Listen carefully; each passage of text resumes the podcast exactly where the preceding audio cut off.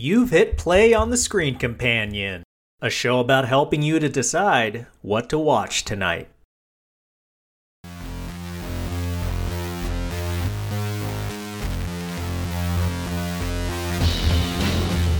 Today we're talking about imaginative worlds. Worlds that don't actually exist, except in these movies. Andrew, when you're watching a movie with a made up world, what sort of details will you dial into that makes it feel real to you? Or what are some things that you instantly look for that if they don't include it, you're like, I don't believe in this crap. This doesn't make sense. Oddly enough, I'd say not calling attention to certain things in a way where it's like, oh, well, in our society, we do this. I really just want to see the day to day life if they just do things differently. I'm accepting out the go, but if I can tell that they're injecting a lot of stuff to explain it to the audience as to why things are a certain way, then it starts pulling me out a bit. We have three movies today that flaunt their beautiful made up worlds Tron Legacy from 2010, Dredd from 2012, Mad Max Fury Road from 2015. A special point in time where a lot of these types of movies were coming out. I don't really feel like anything particularly creative is coming out as far as world building. Andrew, can you think of any examples in the last couple years? Not at the moment. I mean, and the only thing I can think of is that we have that Avatar sequel finally coming out. When did that first movie come out? Like 2008, 2009 or something? Yeah, I was in college when that first one came out. I don't think we're getting new worlds that are being built. I think it's more of things are being expanded on. Well, except for No Way Home, I haven't seen any Marvel related movie or show since Endgame.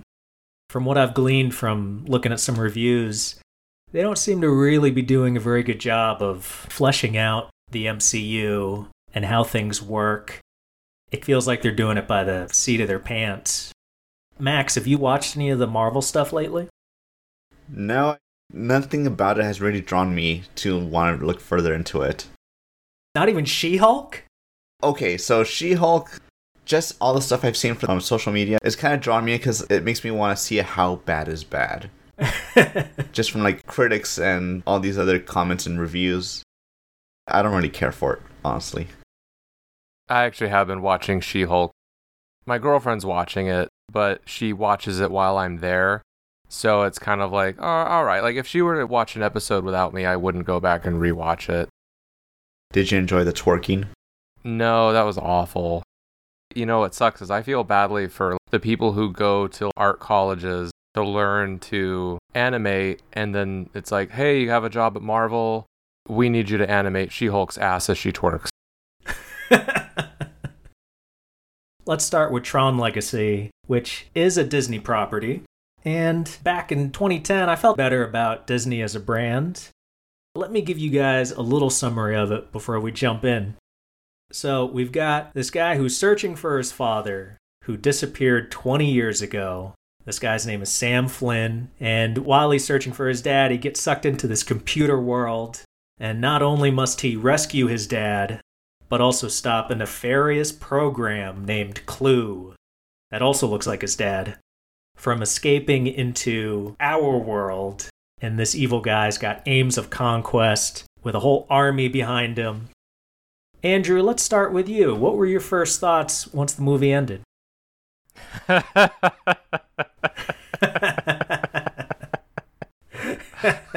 oh boy. Um so my thoughts uh, when I turned it off were, man, that was putting me to sleep. Oof. Before we go any further, how good would you say your picture and sound quality were when you were watching it? I'd say pretty good. I was streaming it on Disney Plus. I have pretty good internet, and I was watching it on a 55 incher. Any uh, speaker setup? Yes, I have two big stereo speakers. And how often during the movie did you feel bored? Once he got into the grid, it started going downhill for me. Wow. Yeah, there's a lot coming at me. I haven't seen the first Tron. Just as the movie kept going, I just got sleepier and sleepier. And I tried to watch it like this morning too. So it was like one of the first things I did. I had Cheerios. So I should have been all bright eyed and bushy tailed. Max, this was also your first watch. Did you have the same reaction as Andrew? Maybe not as harshly. I wasn't down on the movie. At the same time, it didn't keep me at the edge of my seat. So the world building for me was pretty okay. It's like, all right, I understand what's going on here. I see where they're going with this. The only real lull was after Sam met his actual dad for the first time in this new world. And they were just having this little, like, okay, let's catch up for a little bit before I go do something dumb. That was the only real lull. Afterwards, they go back into the city. I'm back to, like, all right, I'm a little bit more invested now. The movie was losing me a little bit, but yeah, once Olivia Wilde came into the picture, I'm like, ooh, like she looks great with the hair, and I'm thinking like, all right, this is picking up. And then yeah, he meets old Jeff Bridges, and I was kind of like, oh god, it's so slow. On the emotional spectrum, if you think about the passion in Mad Max Fury Road among all the characters and the range of emotions they're feeling and the intensity of them, it plays into the color palette too of that movie being very warm. And then you got Tron Legacy, which is the total opposite end of that, where everybody feels a little sleepy and it's all these cool colors.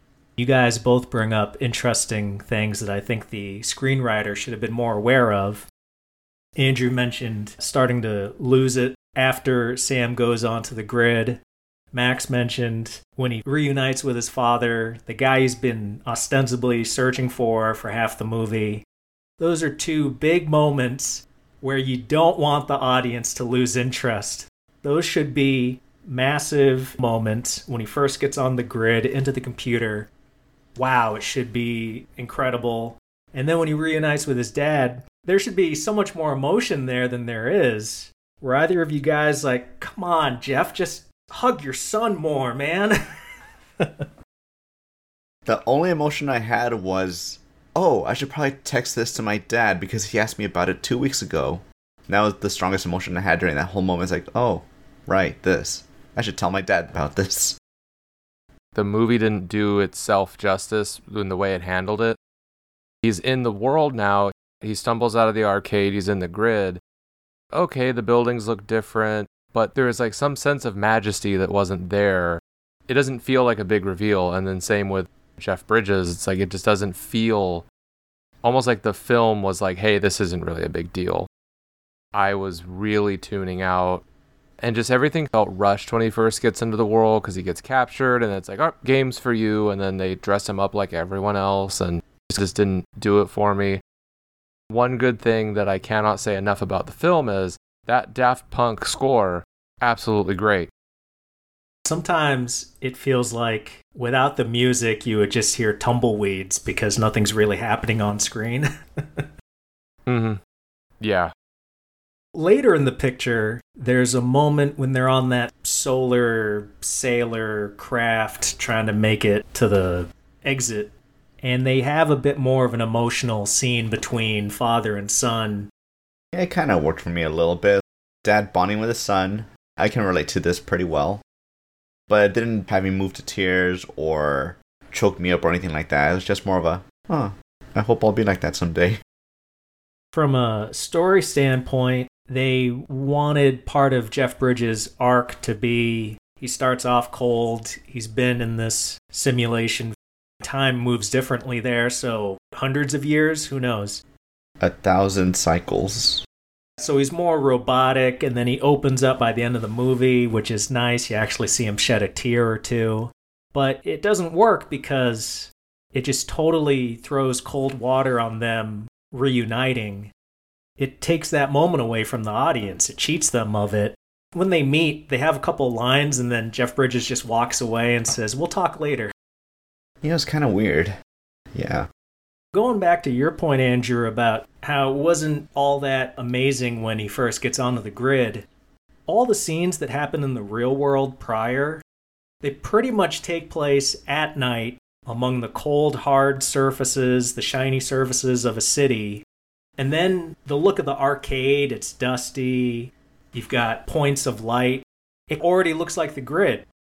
So I wish they had done more stuff in the daytime, maybe outside more, just so you could really juxtapose it with the grid once he goes there. Because when he walks out of the arcade and he's on the grid, he looks up at the Flynn sign. Just looks like what he walked into. The look was very samey, samey. I think that the most interesting, I'll say, set in the film was his shack, garage, warehouse, home. Had the most color play and just interesting pieces, but I think the director tried to make it so 80s. Let's make things dark with just some neon colors, and it all had to look like that. I think they tried to go too dark, too nighttime 80s retro. And once they are on the grid, it didn't quite strike me as feeling like a real place. Max, you said the world made sense to you. What details about it really spoke to you as far as convincing you it was a place that existed? Straight lines. everything's neat, everything's in order. Hexagons are also, I guess, another appealing shape. Alright, yeah, this is the most efficient shape. Of course, computers are going to use hexagons for everything. Maximum efficiency, maximum perfect world. Everything's got to be great. It definitely fits, and the world itself was a cool look.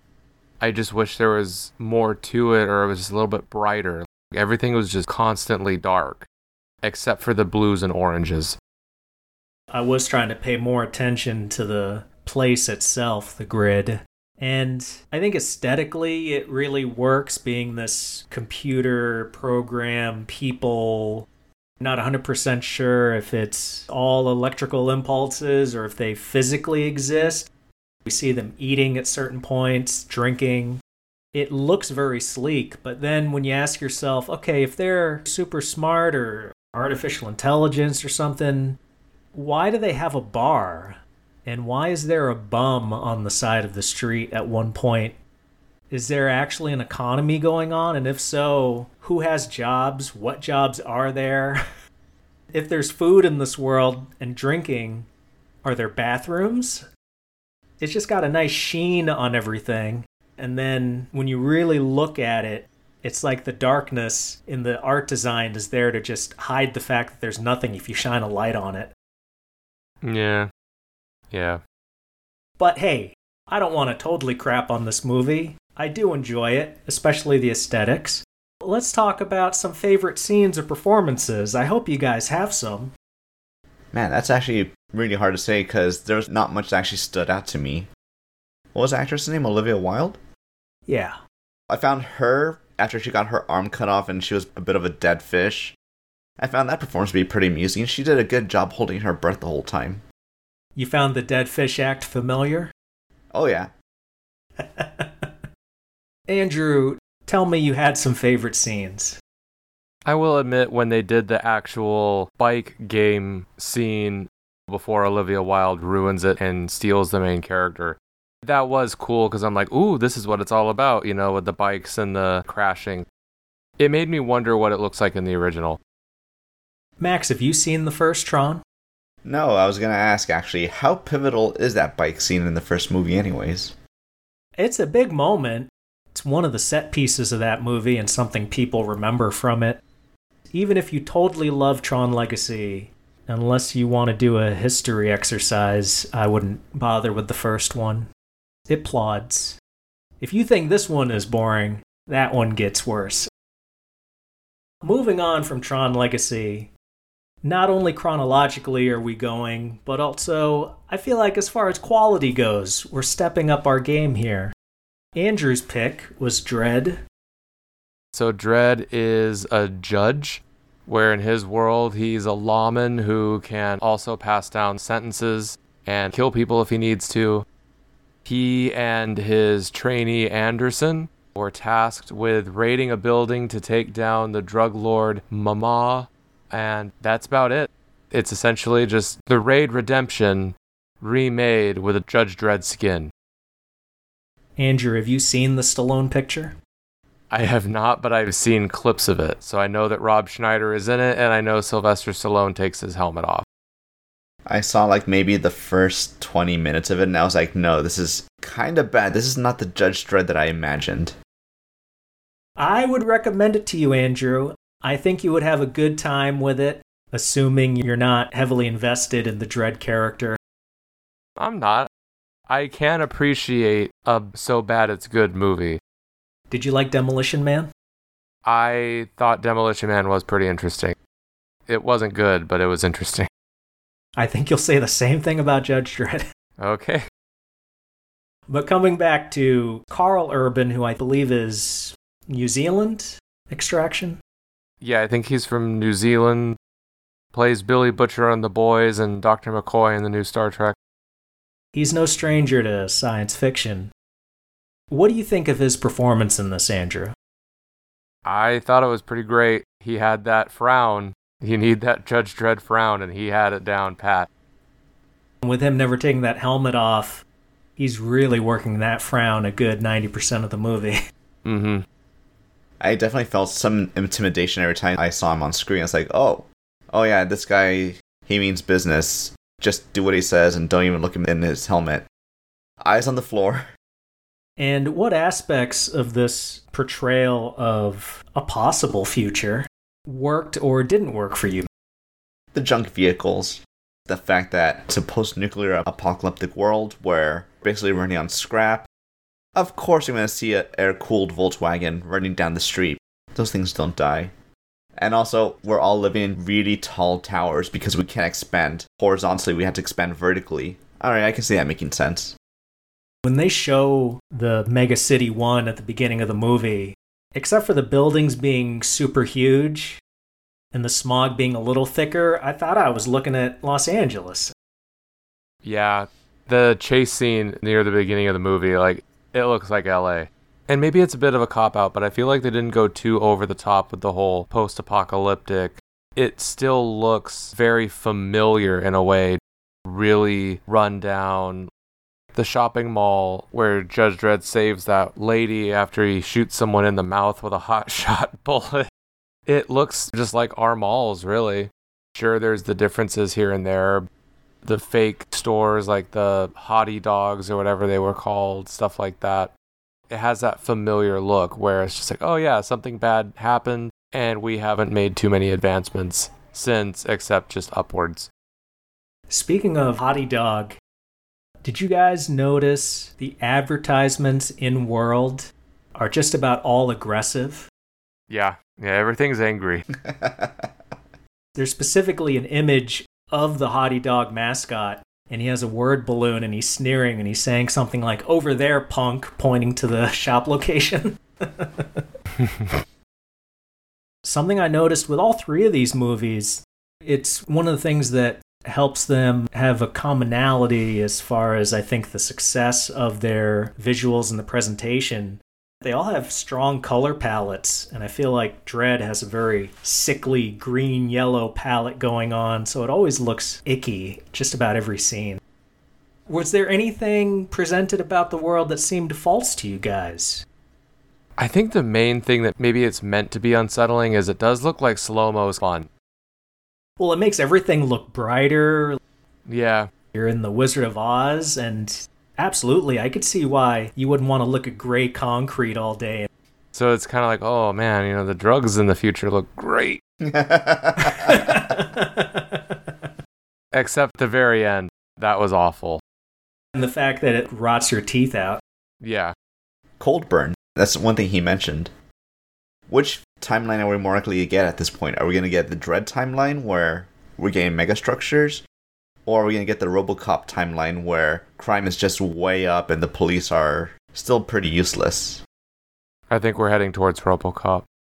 I feel like in Robocop, at least the cops are kind of trying to keep peace, while in Dredd, it's straight up, oh, you committed a crime. Pow pow. Let's call in the crew to come here and pick up these meat bags. There isn't a lot of value in life in either of those movies. Don't they get recycled? The dead bodies into like food or something? Yeah, in this one. Andrew, what were your favorite scenes in this? I really liked a lot of the action sequences. The one shootout where it wasn't really so much a shootout where it was just Dredd killing people who were on slow mo where you see the bullets go through them really slowly. I thought that was interesting. When Anderson reads that one dirty judge's mind and then just shoots her, that was pretty great. I think one of the strengths of the movie is it doesn't have, you know, like Tron Legacy had all these different kind of heavy themes they were trying to do. And then with this one, it's just like, hey, a lot of people are going to get shot and killed. It's a gore fest. Enjoy yourselves. I found pretty much any scene between Anderson and Dredd, their dynamic was really watchable. All good on screen duos, they complemented each other. Anderson was reluctant and inexperienced, and that bounced off really well against Dredd's gruffness and self assuredness because he'd been on the job so much longer. Luckily, she's not wearing her helmet, because if they were both wearing their helmet the whole movie, I wouldn't have had as much fun. It would have been a little weirder with her frown. I don't know if she could pull that off as well. They give a reason why she doesn't wear a helmet because it upsets her psychic abilities. But maybe they threw that line in there just because they wanted a reason for her not to have a helmet on like him. That wonderful bleached blonde hair of hers. I'm not 100% sure, but I think that might be a character trait in the comic for Judge Anderson. It does help that she's a cutie patootie, though. Andrew, do you have any criticisms for this? My only criticism would be you can tell how much of the special effects was meant to make it 3D. I think all three of our movies that we picked were also meant for the 3D theatrical releases. They did all have 3D releases, but to the extent that the directors shot them with 3D in mind, because, you know, a lot of movies, especially the late 2000s, early 2010s, they're just doing that to throw a premium on some tickets. So not every director was trying to shoot for 3D. Dredd I think, definitely was shooting for that in mind, literally. You could definitely tell. Just like how I like that one scene where he's shooting the guys on slow mo, when the bullet goes through that guy's face, it's 100% for the 3D effect it can take you out of things here and there just because then you're just wondering like why is there so much floating debris all the time? And then you remember as a home viewer oh that's right it's supposed to be 3d did you guys watch any of these movies in 3d no. Maybe. I don't remember if i saw mad max in theaters 3d I don't like 3D. However, I do remember seeing Dredd in 3D and I liked it. It worked, especially those moments on slow mo. It just looked very nice with all the sparkles. I think overall it's very successful in what it tries to do. The one thing that I can think of is as much as I like Karl Urban's Dredd, I guess it doesn't bother me too much that he never takes the helmet off. It is very in line with the character from the book. But I wish there were just a few more scenes with him, maybe at the beginning to flesh out the character more instead of being such an archetype maybe more scenes between him and the residents of Peach Trees. He's the rock that holds the movie together, but he's also as smooth and featureless as a rock, beyond the two or three big character traits we have. I would have liked to have seen how his black and white outlook on dispensing justice how does that really function on a day-to-day basis he can't be very popular with his peers then we kind of get a glimpse of that when he saw that vagrant hobo on the side. It's like, hey man, we got bigger fish to fry right now. You better not be here when we get back. It's delivered in that typical Dredd fashion where you don't know if he really wants to give the guy a break or if it really is just, I don't have time right now. You're lucky I don't have time right now. I 100% think he was going to arrest that vagrant if he didn't have bigger things to do. Certainly, when they're about to leave Peach Trees, it is his intention to arrest him, isn't it? Yeah, it was. Considering justice is a big theme in this movie, I would like to have known what the punishment actually is when they say sending them to ISO cubes. What is an ISO cube? What do they mean? I don't know, but I don't want it. It would be a lot of fun if it turned out to be like an episode of Deep Space Nine where they send you into a virtual place to serve your sentence and then you wake up a day later, but you've lived 10 years in a virtual prison cell. I don't even know what it is. Maybe it's a little light slap on the wrist. That would be kind of funny. I'm imagining it's kind of like the negative zone in Superman. Oh, that would fit Dredd's version of justice. So, did you guys ever see Rick and Morty? Any of the seasons? Nah, I don't watch it. No, I have very little experience. The way one of the seasons ended, Rick gets arrested and he gets put into whatever it's like supermax jail for like intergalactic species. It's literally a wall with a bunch of criminals in little like cubes essentially. That's what I think an IsoCube is. It's literally a cube big enough to house you, and you just slot it in place into a wall with a bunch of other criminals, and you just kind of hang out and do nothing.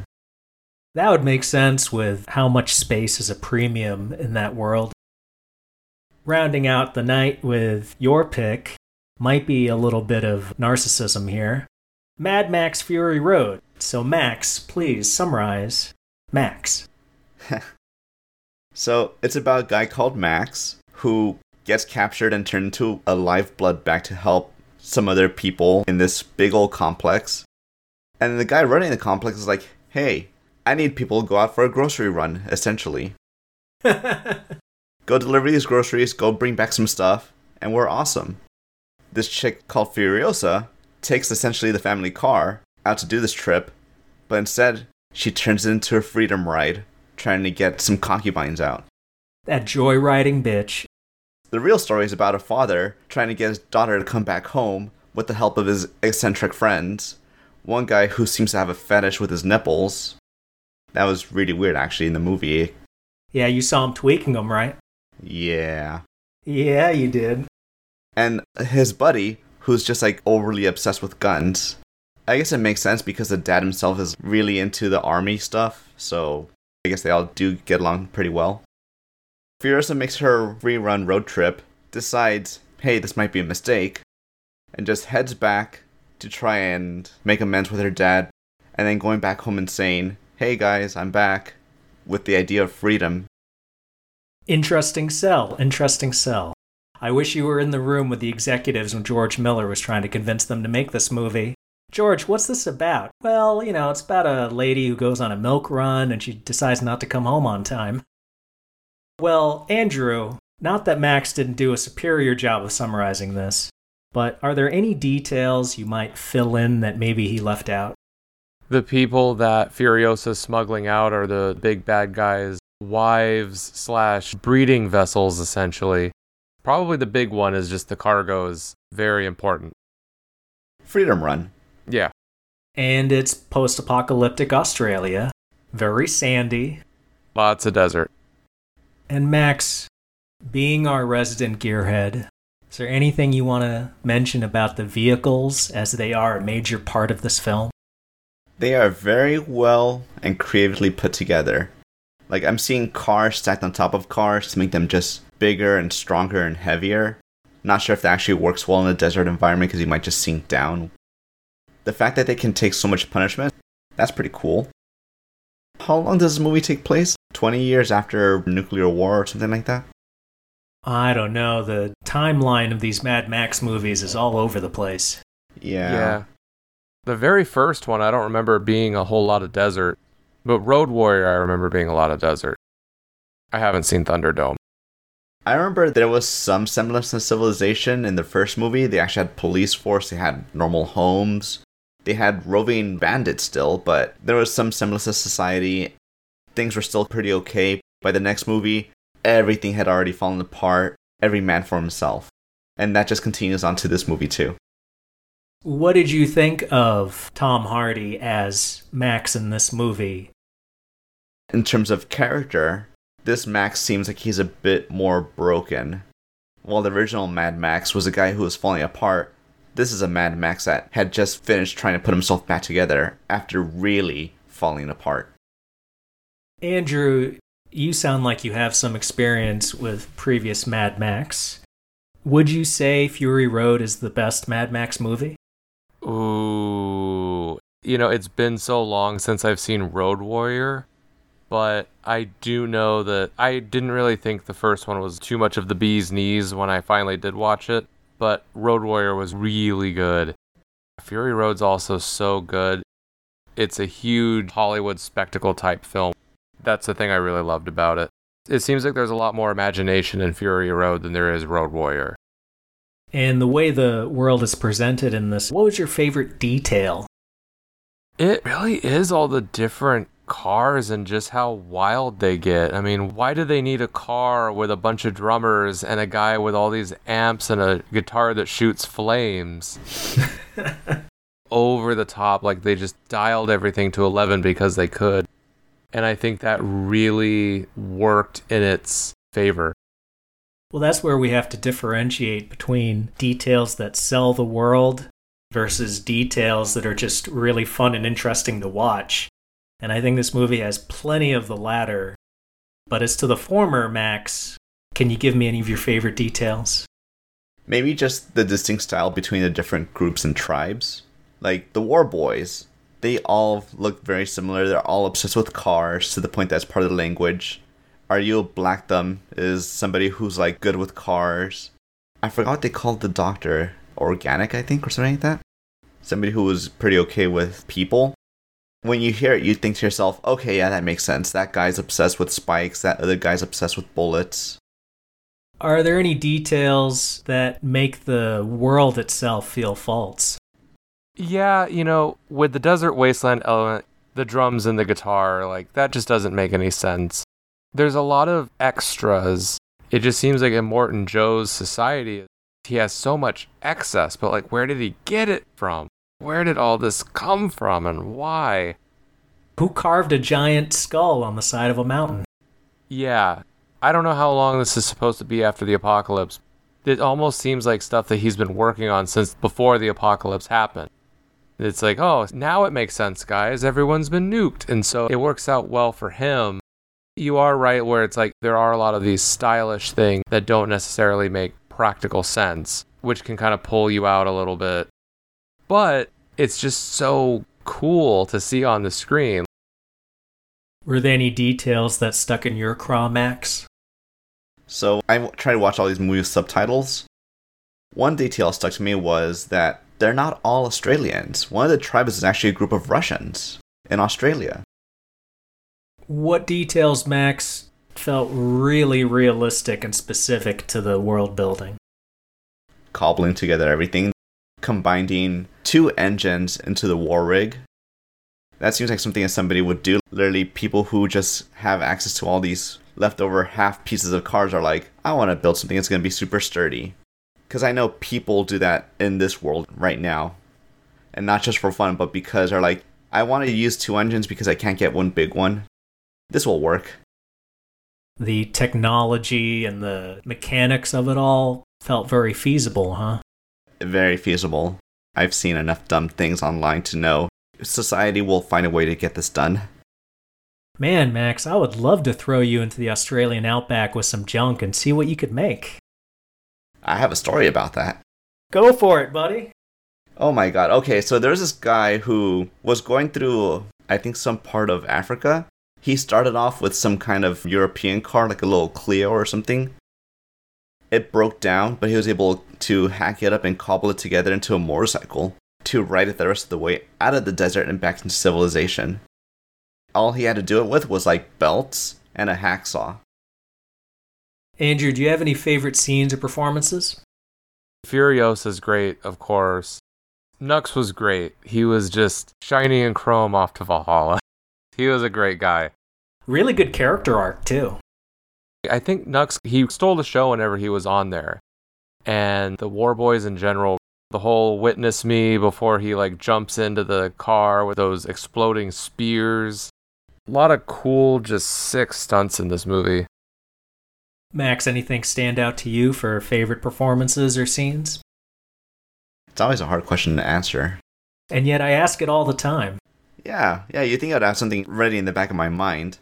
Because I assume you like this movie. No, yeah, I definitely did. One of my biggest draw points is, yeah, always the vehicle combat scenes. That's always fun to watch. How about favorite explosion? I can think of one. Can you think of one? God, I. Okay, I can tell you the one I didn't care for. Ooh, okay. The very last one where you see the steering wheel fly into the screen because that reminded me as I was watching it, this was meant for the 3D experience. I hated that so much. yeah, that was a little bit too much style, George. You did plenty of stylish stuff already. You don't need to do it that way. Mm-hmm. Well, I can think of that explosion in the second half of the movie during that protracted chase sequence going back to the Citadel. There's this bird's eye view. Max is up on the top of a polecat or maybe uh, on the top of the war rig. When that massive explosion happens behind him, the biggest explosion in the entire movie, and how it starts with a few big balls of fire and then just grows into a giant conflagration. That was nice to have the surround sound for. Andrew, what are your criticisms for this movie? I guess the biggest one would be this is a movie that it really is almost one very long action sequence. So, if you're looking for a movie with multiple breathers, you're not going to get it. One breather in the entire movie. Other than that, you're white knuckling it the whole time. It can be, I don't want to say too high energy because I do think that it worked in this movie's favor. Like, it was still really cool. But it is one of those things where it's like you might be a little like by the end of it with just everything that's going on. Even though there are a lot of car stunt sequences, it escalates as the movie progresses. It doesn't stay constant. The stakes are going up. I think that's a big reason why it's not a heavy criticism because as long as the stakes are rising, you won't get tired of the action. So it does keep you on the edge of your seat. But a whole movie at the edge of your seat, that's a little uncomfortable. I was gonna touch on too many elements for like 3D movies. There was another criticism I actually had about the movie. All the bad guys were basically men. Oh no. In Dredd, we had Mama, who was like the main villain. In Fury Road, why couldn't there have been a female villain as well? Because it seems to me like all the women are victims. Could we have had one that was maybe instead of the weird tweaky nipple guy, be a woman who's like really into torture. huh, isn't that a coincidence that Max wants the female representation on the villain side to be the character that touches his exposed nipples? Well, I mean, if that were to happen in the film, I wouldn't be against that. I'm just saying. I definitely recall when this movie first came out, there was a big uproar. You can never tell how much of a real uproar there was because the media will always sensationalize everything about it. But there was a segment of the audience that didn't like Max being sidelined in his own movie. I think there is a strong theme to it. I don't know if it's anti male necessarily, it's just more about the brutality of the world that they're living in and how it's found itself depicted is with the women in this world getting the short end of the stick constantly. The big thing that makes it work for me or saves it is that luckily Furiosa does end up having a very strong partnership with Max. So if Max wasn't as capable as he was and as heroic a figure as he ended up being, without that to balance out all the other rest of the terrible dudes in this movie, I might have said it was more man hating. I do remember all that. It was a controversy before the movie was even released about how it was just this feminist propaganda. I also remember reading about Max isn't even the main character in his own movie. He doesn't do anything. He's a victim the whole time in his own film. He's not really. Sidelined might be a bit of a strong word. He does have a say in what's going on, especially near the end of the film, and he does do heroic stuff. I felt like it was overblown. I can see where Max is coming from, of course. Like maybe if you just had some of the cronies as women, it makes it more balanced out, but they're the war boys. I don't know if that was an intentional thing where the director said, Hey, I want all the women in this movie to be noble victims. It is what it is, and I think that it definitely set a tone for the movie, whether you might think it's bad or good. I feel like it made every female character matter because none of them were really background characters. So I think that's the strength of how they portrayed it. As far as the world building goes, I can accept this all evil male force being what it is because women are so downtrodden in this future. But then you look at Furiosa, she starts the movie as a trusted lieutenant. They're not entirely anti female then if she can reach that position. It wants its cake and wants to eat it too. It's like, okay, this very oppressive, male dominated society, but guess what? Our main character, she's really capable. She's driving a war rig. She has her own posse, for God's sakes, very beginning. That doesn't quite jive for me, Mr. Miller, but I think it feeds back into the overall idea of whatever helps the story in the moment. You're not really supposed to look too deeply into the details because then the world falls apart it was just one thing that really stuck out to me because I know society will look at it like that. This is unfortunate, but okay. I really like Furiosa. I think Mad Max gets some nice moments, but it does bug me that it's Mad Max Fury Road. Furiosa's the meal, she's the steak, and Max is the gravy. She's the main thing of this movie, and I believe they're making a prequel movie about Furiosa. We know where George Miller's heart was with this. He just used Max to get the movie made. This should have been called Furiosa. Just make this Furiosa movie. The franchise is supposed to be Mad Max, but then if you look at the story, he's just bookending it, and the meat and potatoes of it is Charlize Theron. So a little bit of uh, false advertising there.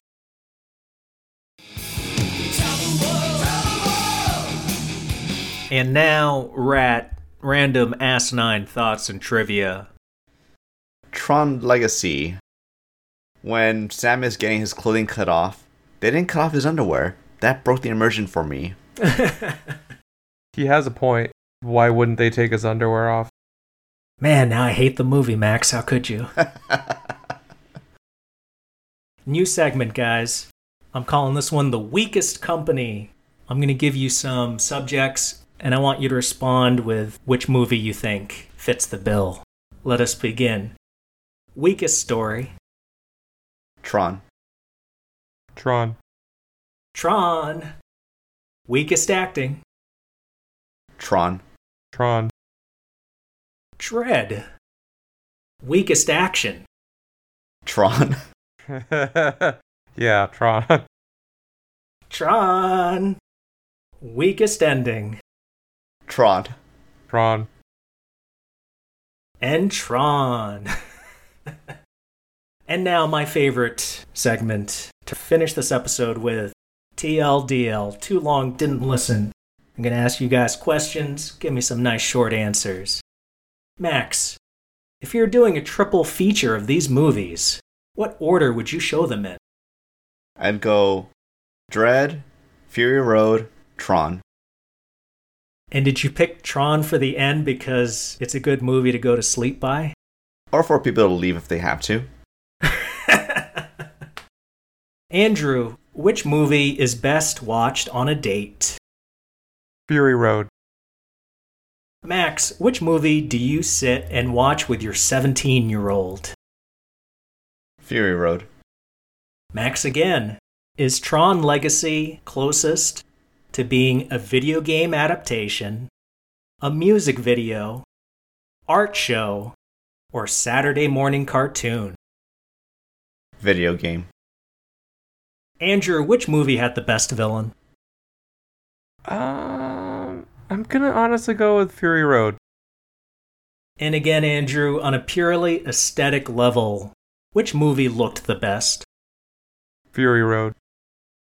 Max, whose story were you more engaged with? Sam looking for his father, Anderson's field exam, or Furiosa looking for the green place? Anderson.